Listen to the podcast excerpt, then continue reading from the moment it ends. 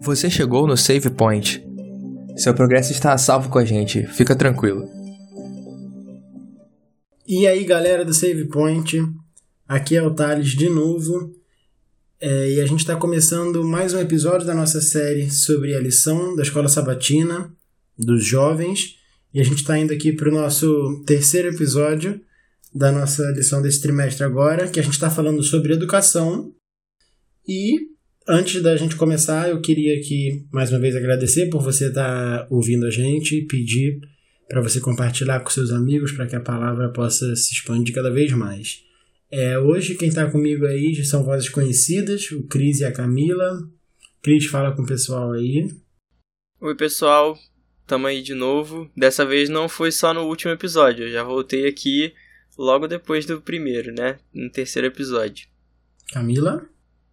Oi, Save Memores. Vim matar a saudade, né? Porque eu tava sumida um pouquinho. E é sempre um prazer estar aqui pra gente poder conversar cada vez mais. Show de bola. Agradecer também a presença dos dois. E, de novo, pessoal, como eu sempre falo, é, a gente está aqui com o intuito de expandir o reino de Deus, de estudar e auxiliar o estudo de quem a gente conseguir da palavra. Então, se você tiver alguma dúvida, alguma coisa a acrescentar, alguma crítica, alguma sugestão para a gente, a gente tem o nosso Instagram, arroba podcastsavepoint, temos nosso e-mail que é, é pod.savepoint.gmail.com Então fique à vontade para conversar com a gente, a gente está à disposição de vocês. É, então, pessoal, a lição 3 tem como título O Deus Redentor. Para a gente entender um pouco, a gente tem que partir mais ou menos de onde a gente continua, da gente ter, do que a gente terminou semana passada, que é eu estava conversando com o Jean, é a linha do Jardim do Éden. Quando a gente viu que o, o objetivo da educação divina em relação a Adão e Eva era que eles refletissem cada vez mais a imagem de Cristo. E, em todos os aspectos. E, e é interessante que eles tinham todo o necessário para isso, né? Só que a gente sabe, não é spoiler, que Satanás veio e impossibilitou isso. Mas a gente vai ver no decorrer dessa lição que Deus tinha um plano, né? E Cris, você tem alguma coisa a comentar sobre isso da, da capacidade, do que era preciso para eles se desenvolverem? É, então, é interessante porque Deus, ele criou os seres com uma capacidade de desenvolvimento ilimitada, né? Só que para eles se desenvolverem, tendo a capacidade limitada, eles precisariam também de tempo ilimitado. Então, assim, nós vemos que quando ele coloca o homem e a mulher no jardim ali, isso até a gente aprendeu um pouco até na, primeira lição, na segunda lição, né? No segundo episódio, o Jean até chega a comentar sobre isso também. O homem e a mulher deviam passar o dia ali no jardim, vendo as coisas, plantando, analisando os animais, e aí no final do dia, Adão ou Eva poderiam chegar para Deus né, e falar assim: Poxa, plantei uma semente aqui, mas ela não cresceu tanto quanto a outra que eu plantei em tal lugar. E aí Deus chegava né, e falava: Não, mas é porque ó, é assim, assim, assado e tal, né? Você deve plantar semente nesse lugar. Então ele deixava eles livres, né, para explorar, para poder se desenvolver, e ele vinha no, no final do dia ali para parar umas arestas, né? Só que aí isso se rompe, né? Quando a serpente ela oferece o fruto para Eva, ela diz que o fruto vai ampliar as capacidades dela que vão abrir os seus olhos, que ela vai conhecer mais, que ela vai saber mais. Só que olha a furada. Ao comer do fruto, Adão e Eva, eles encaminham a humanidade para um lugar onde cada vez mais as suas faculdades seriam reduzidas. E aí a gente está falando de capacidade mental, espiritual e física. Porque com o passar do tempo eles seriam menos inteligentes, seriam mais fracos, teriam uma saúde pior. E aí a gente pensa assim: ah, mas hoje em dia a gente está evoluindo cada vez mais. A gente tem a tecnologia, a gente tem um computador né, na nossa mão com os smartphones. A gente pode salvar todas as informações que a gente quer na nuvem e tudo mais. A gente não precisa ficar mais lembrando das coisas e, e tal. Só que aí você pensa, né? Adão ele não precisava notar as coisas, ele não precisava disso para se lembrar de nada. O conhecimento era passado verbalmente e as pessoas lembravam do que elas ouviam, do que elas viam, né? Hoje em dia não é assim, hoje em dia a gente precisa anotar, a gente precisa gravar as coisas, senão chega no dia seguinte a gente não lembra mais de nada. Então, isso, a tecnologia, ela veio para mostrar pra gente o quão é, pior a gente está ficando, né? E por falar em tempo também, o tempo de vida ele também foi reduzido. Porque ao invés deles terem um tempo ilimitado para poder se desenvolver, quando eles comeram do fruto, já não tinha mais isso, sabe? Eles já tinham um, um período certo de tempo onde eles iriam morrer. No jardim eles iriam viver para sempre. Já depois de provar do fruto, já não seria mais dessa forma. Então, assim, ao tentar buscar o conhecimento de uma forma contrária a Deus, eles só trilharam um caminho para cada vez mais escuridão. É muito interessante, né, que o Cris fez uma explanação muito boa aí sobre o quanto o pecado degenerou as faculdades gerais do ser humano, né, em diversos aspectos e todos os aspectos. E, e é muito a lição comenta, acho que é um texto de Ellen White, comenta que é, essa a gente a capacidade de refletir o caráter de Deus foi quase totalmente apagada. Isso é muito chocante, né? É, mas aí, ainda pré-pecado, a gente, a gente percebe que, que Adão e Eva confiavam muito em Deus e confiavam, porque a gente viu ali que o Cris comentou, que toda tarde é, Deus ia passear no jardim com eles e ensinar e conversar. Então eles conheciam a Deus, eles sabiam que era um Deus amoroso, um Deus poderoso, misericordioso, que entendia, que tinha sabedoria. Eles conheciam e por isso eles confiavam em Deus. E aí, já tirando a primeira lição aqui para minha vida e para de quem mais se sentir à vontade para ter essa lição, é de que a gente hoje é muito baseado numa fé dependente de sentimento. A gente acha que a gente tem que sentir Deus o tempo inteiro e quando a gente não sente, a gente fica agoniado, a gente achando que a gente está longe de Deus, ou pior ainda, que Deus está longe da gente, porque eu não estou sentindo Deus. E a gente vê lá em Jeremias 17, verso 9, é, que o coração do homem é uma das coisas mais enganosas que tem. E a gente quer se basear nesse coração enganoso para sentir né, a presença de Deus e achar que é, Deus na minha vida resumido a esse sentimento é, é, é muita falta de fé. Então a gente percebe que a nossa confiança e a nossa fé em Deus não tem que ser baseada no sentimento, mas no, no saber. No saber que Ele está com a gente em todo o tempo. Inclusive quando a gente não sente Ele com a gente. Mas aí, continuando ainda, só mais uma coisa interessante ainda, pré-pecado que eu queria comentar, é que eles viviam em harmonia com Deus e, eles só viviam em harmonia com Deus porque eles eram livres. Mas aí essa liberdade, a gente tem que entender, assim, Deus, desde aquela época até hoje, o modus operandi de Deus sempre foi a liberdade e sempre vai ser. Ele sempre deu liberdade pra gente. E ele dava liberdade para Adão e Eva, tanto que chegou um momento que eles pecaram, que eles quiseram, decidiram por isso. É, ou foram talvez coagidos a isso. Aí a gente entende, então, que eu escolhia é, confiar e, e, viver com Deus. Mas a partir do momento que eu escolho isso, a gente tem que entender que Deus não pede para ser adorado. Mas a partir do momento que a gente quer adorar a Deus, quer viver com Ele, Ele pede que a gente adore Ele de alguma forma. Um, Para mim, um dos maiores exemplos que a gente tem disso é o sábado. Então, aí a gente vê que a, a serpente veio e tentou mudar isso. E é muito interessante que é, é isso que a gente vai ver também no final dos tempos. Satanás não quer tirar ninguém da igreja. Satanás quer distorcer a adoração que a gente faz a Deus. Ele chegou lá e falou: não, não é bem assim. Ele falou isso, mas não é assim e tal. E é basicamente o que a gente vê hoje e até o final dos tempos, que está acontecendo e que vai acontecer. É, e mais uma coisa aí, já do, do que Satanás fez, falando sobre a educação que, a, que Eva e Adão tinham no, no jardim, e que a serpente fez foi fazer eles duvidarem disso. É, falando, tipo, ó, não é bem assim. Tipo, Deus ensinou vocês assim. Não é assim. Se você comer, você vai ser igual a ele. De fato, seus olhos vão abrir. E a gente viu que quem estava mentindo no, no final da história foi a serpente. Mas aí, Deus falou que se eles comessem do fruto, eles certamente morreriam. E de fato, eles morreram. E Deus teve que cumprir sua promessa. Porque até se ele não cumprisse, ele não seria verdadeiro.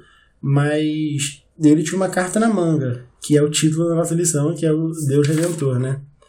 Então a gente vê aí o plano da redenção, o plano da salvação. E a partir desse momento a gente sabe que Jesus veio à Terra e o Verbo se fez carne. Thales, é interessante esse essa história da redenção, porque eu fiquei pensando num negócio aqui agora. A gente acredita que todas as vezes que algum alguém vê a Deus, ele está vendo a Jesus, né? Ele está vendo Deus Filho. Foi assim, né, com todos os personagens bíblicos, né? Quando até Moisés lá quando estava guiando o povo no deserto, era Jesus que estava na coluna de fogo e tudo mais.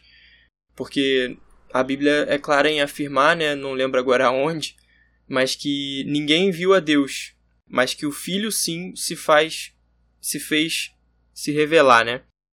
E aí eu fiquei imaginando assim, partindo desse, desse princípio, se era Jesus que encontrava com Adão e Eva no jardim. Porque se era Jesus, imagina no dia que ele foi encontrar com eles, depois de eles terem comido o fruto, ele já sabendo que ele iria morrer por eles. Será que ele chegou e contou para eles, sabe, olha, da mesma e, e, ao mostrar o cordeiro, né, sendo morto e eles sentindo dor pelo cordeiro, ele pensando assim: olha, esse cordeiro na verdade sou eu, né? E acho que se ele falasse para Adão e Eva que era ele, eu não sei se eles iam aguentar, sabe?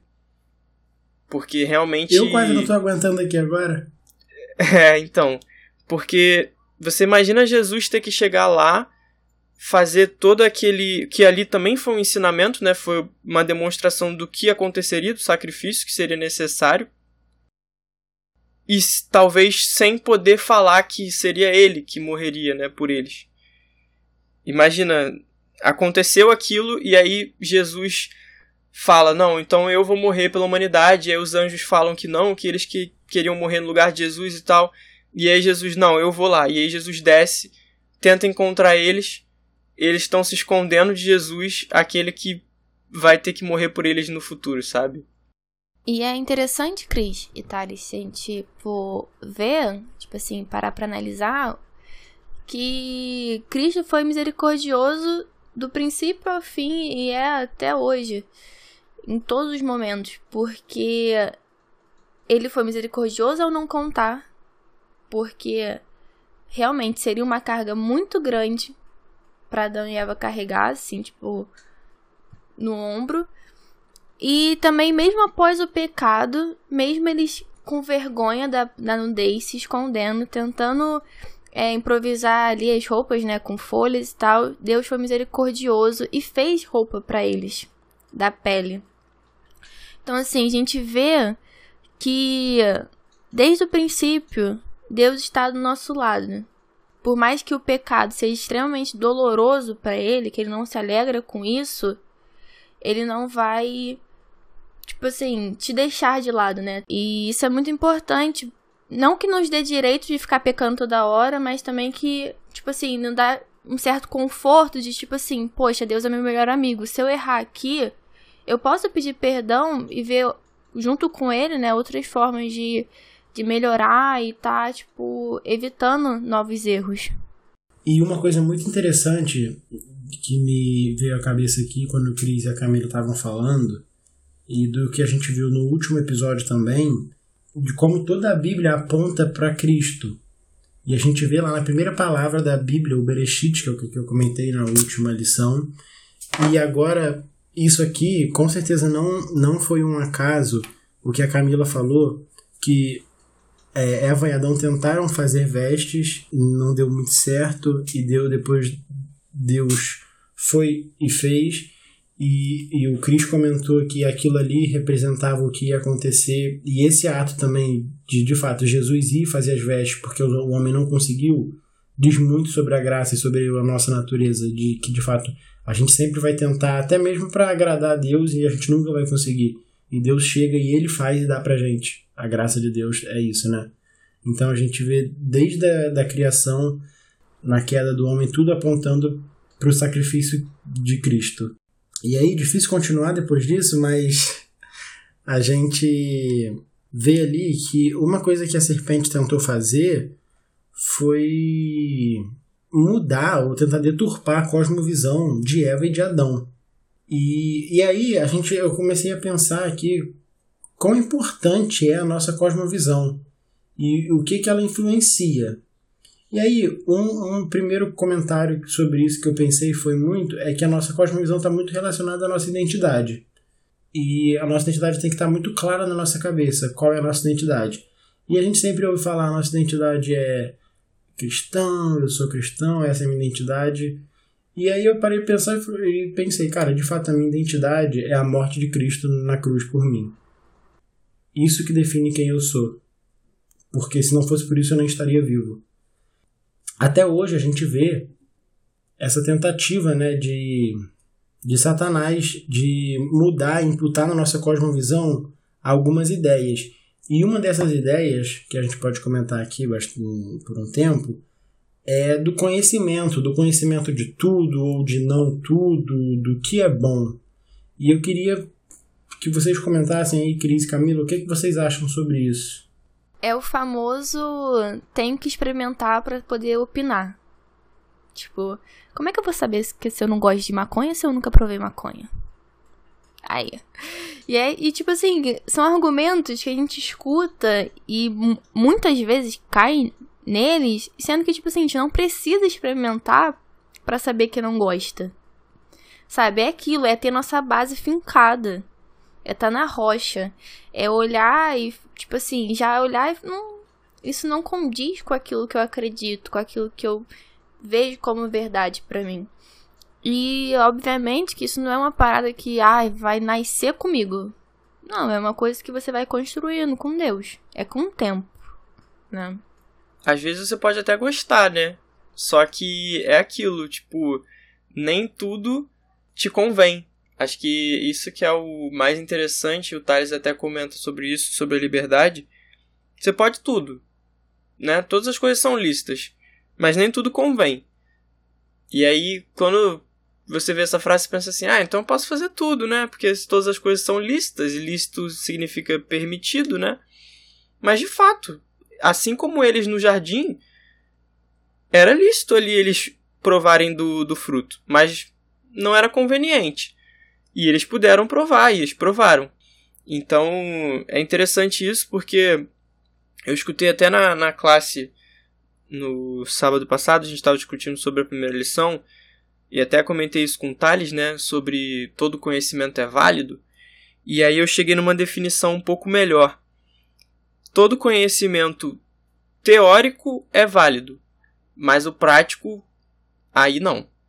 Então assim, realmente você não precisa provar tudo para saber se algo é bom ou ruim, sabe? Então assim, eles não precisavam provar do fruto para saber que o pecado, para saber que o mal era ruim, porque Deus já havia dito isso para eles. Então assim, conhecimento teórico eles já tinham, porque com certeza eles já deviam ter com Deus ali, Jesus, né, já devia ter contado para eles a rebelião que tinha acontecido no céu. Então, eles já sabiam que aquilo ali era algo ruim, mas eles quiseram provar. Então, essa parte é isso que eu entendo sobre essa parte de, de conhecimento da, da cosmovisão. E é muito legal a gente pensar também, né? A gente está batendo bastante aqui na tecla da liberdade. Se Deus age baseado na liberdade, o que ele pede para a gente fazer é apenas por amor, ou para a gente fazer ou não fazer. Não é para ele se vangloriar, não é para ele ser mais Deus, porque o que que eu vou fazer e vai tornar Deus mais Deus? Nada.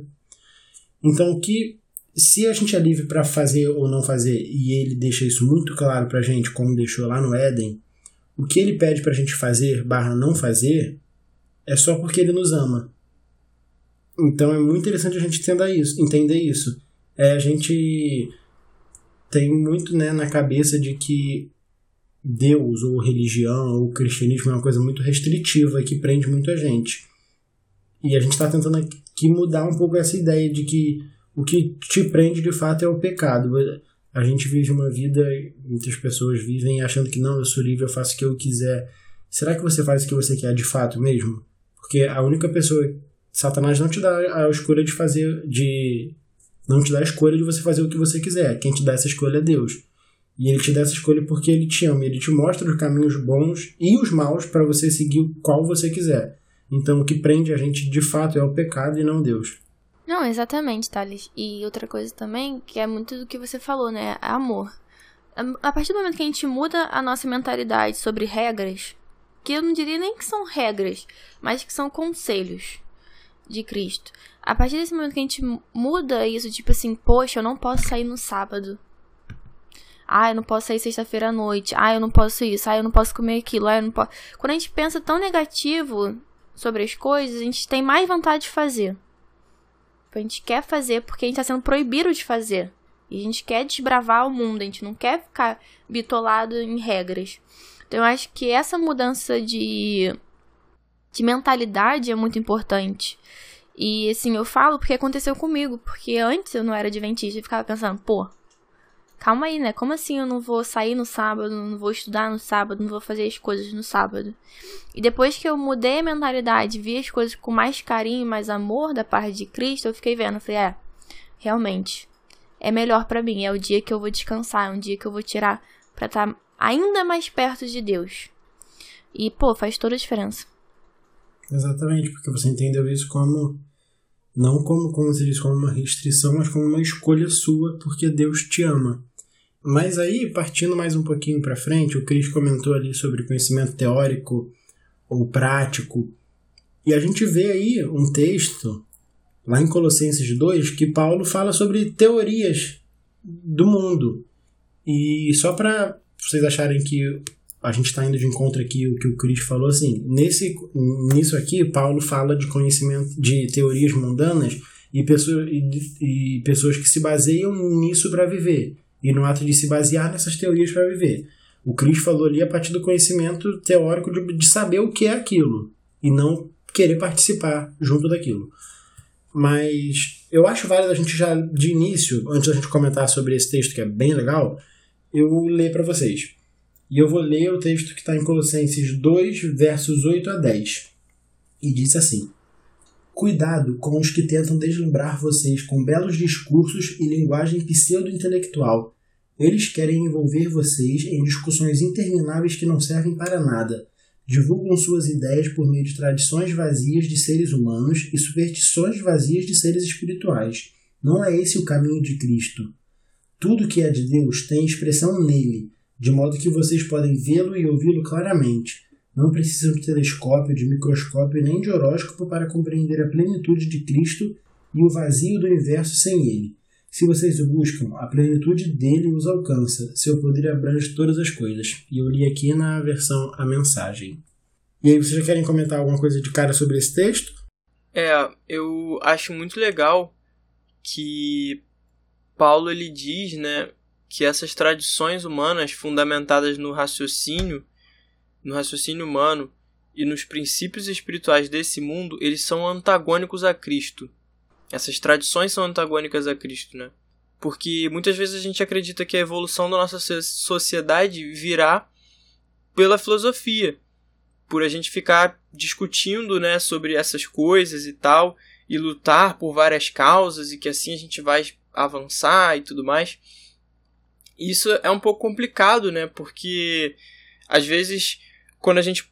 Na verdade, a gente poderia seguir uma linha reta, né? Direcionada a Cristo, a gente já ia alcançar toda essa evolução, todos esses princípios, toda a liberdade, né? Toda a igualdade que a gente tanto busca.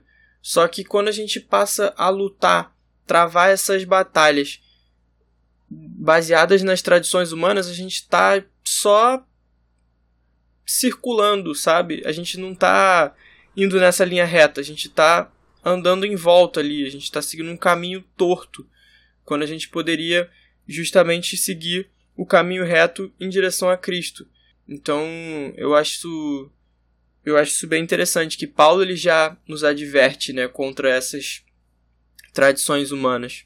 É o famoso sofismo, né, da, da, da filosofia, né, que é que ele fala, fala, fala bonito, convence, mas na verdade não te fala nada e não te agrega em nada, né. E, às vezes é um discurso tão bonito que a gente acaba dando aquela. Hum, será? Não sei o quê, mas é aquilo, né? Foi o que o Cris falou antes, quando a gente tava conversando. O muro. O muro é dele, né? O muro é de Satanás. Então a gente tem que tomar bastante cuidado com isso. É, eu imagino que nessa época aí, Paulo tinha. Não lembro agora exatamente do tempo, né? Mas Sócrates foi um exemplo disso, né? Tipo, aqueles debates e tal, e ficar comentando e, e tudo mais. E às vezes se acreditava realmente que se chegaria no conhecimento por, por isso, né? Você até pode chegar no conhecimento dessa forma, mas foi como eu falei, você vai ficar rodeando, rodeando, rodeando, rodeando, rodeando. E muitas vezes essas teorias, essas tradições, elas são antagônicas a Cristo. E é assim, antes só dar um exemplo de, de uma dessas, sei lá, teorias mundanas, é o princípio do carpe diem, que a gente vê diversas escolas literárias se valendo dele de formas diferentes. A gente vê ele, principalmente o arcadismo e o romantismo usaram muito. E assim, cara, é basicamente assim, muda um pouco na intensidade, mas é a ideia de que aproveita a sua vida porque é isso que a gente tem.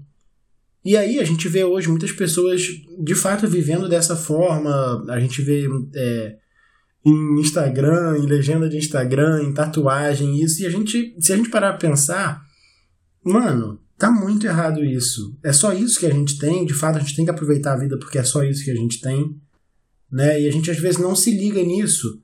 E aí foi o que o Cris falou, de que isso é muito antagônico à verdade do reino. De que a gente está vivendo um grande conflito. E se uma coisa vai contra o reino de Deus, não tem outra opção sem ser que isso é influenciado por Satanás. Não tem um, uma zona neutra aí. São só essas duas opções da nossa vida. Por isso a gente tem que abrir muito o nosso olho, porque de fato, é, como a versão, a mensagem aqui da Bíblia falou, cuidado com discursos pseudo-intelectuais, porque a gente ouvindo muitas coisas ou lendo, parece aquilo, mano, esse cara é um gênio. A mulher que pensou isso estava à frente da sociedade dela. Mas a gente pensa, isso de fato é intelectual? foi o que o Cris falou. A gente fica dando volta, volta e fica preso naquilo quando o conhecimento da palavra e, e o que ela proporciona pra gente, de fato, é o que faz a gente abrir nossa mente. E a gente tem que se soltar da, daquele pensamento de que a religião é, né, que vem muito lá do período, principalmente da Idade Média, de que a igreja tentava controlar a produção cultural e tudo, de que a Bíblia fecha nossos olhos para o conhecimento de fato, de que é, o conhecimento teórico e o religioso estão totalmente afastados. A gente vê na, na construção Satanás agindo muito nisso para afastar esses dois, para mostrar de que se você quer ser inteligente, você não pode acreditar na Bíblia. Porque ele sabe que exatamente que a Bíblia é o caminho certo para a gente chegar a isso, porque de fato ele conhece a Bíblia. Então a gente tem que ficar muito ligado na questão do que o Cris falou, de que se é antagônico, cara, é antagônico e ponto. Se, se tá indo contra, é antagônico e é de Satanás. Que é um exemplo prático disso. Se a gente. Imagina só, se desde a época lá dos discípulos, se a gente continuasse vivendo para poder pregar o evangelho, para poder revelar Cristo às pessoas. Ao invés de a gente ficar perdendo tempo com estudar várias coisas que assim que não agregam tanto, sabe? Se a gente se dedicasse realmente para isso, para levar Cristo às pessoas, pô, eu acredito que a gente que Jesus provavelmente já teria voltado, sabe? Que a gente perde muito tempo tendo, querendo conhecer coisas que não valem a pena, sabe? De fato, é, a gente não é contra a produção intelectual, tá, galera? Vale, vale lembrar. Vale ressaltar claro. e deixar bem claro aqui que, que todos nós somos a favor da pesquisa, da ciência. A gente está falando só do, da questão de como Satanás pode influenciar a nossa mente em relação a isso, achar que por isso, por ter esse conhecimento, o conhecimento bíblico não é válido. É, Ellen White ela fala isso, né, que a gente perde nosso tempo com várias distrações. Esse é o ponto. Não é que você não deve, né, fazer outras coisas ou estudar sobre outras coisas, mas é que a gente perde muito tempo com distrações, sabe? Então acho que é mais ou menos por esse caminho. Então, pessoal, eu acho que a gente conseguiu expor aqui diversas ideias do que a gente enxergou sobre a lição. Eu queria agradecer de novo ao Cris e à Camila por participarem comigo, agradecer a você, ouvinte, por ter aguentado a gente até aqui. Não esqueça de compartilhar com seus amigos e orar pelo nosso projeto para que a obra de Deus possa aumentar cada vez mais nessa terra, para que a gente possa fazer uma partezinha da missão dele aqui na terra. Então, gente, foi um prazer estar aqui de novo com vocês. É, eu gosto muito de participar. E só mais um adendo, é, rapidinho. Na sexta-feira tem uma parte da lição que ele fala que as, na maioria das vezes é, as flores, as árvores precisam ter suas folhas né, murchadas, cair para poder florescer de uma forma mais bonita, né? E por esse momento de pandemia, de dificuldade que a gente está passando, acho que é importante a gente não se, se apegar tanto às tristezas, às dificuldades, porque está difícil, porque Deus está te ajudando, daqui a pouco as coisas vão melhorar, vão florescer e vai dar tudo certo. Então, um beijo, Save Mores, é sempre um prazer. Até a próxima. Meu recado final, assim, só para deixar bem claro, é nessa parte, né, de tipo, ah, você tá tô sendo contra todo outro tipo de conhecimento e tal. Não é bem por aí, mas é você pensar assim, o tempo que você está estudando a Bíblia e dedicando sua vida, né, para o reino, é o tempo que está sobrando ou é o realmente você se dedica a isso primeiro, sabe? E eu acho que aí eu falo por mim que muitas vezes é o tempo que sobra. Porque no restante eu tenho que gastar meu tempo fazendo várias outras coisas que não vão agregar muito na vida de outras pessoas e até na minha. Então, esse é o recado final. E um abraço a todos aí, sigam a gente e compartilhem com seus amigos. Valeu, pessoal!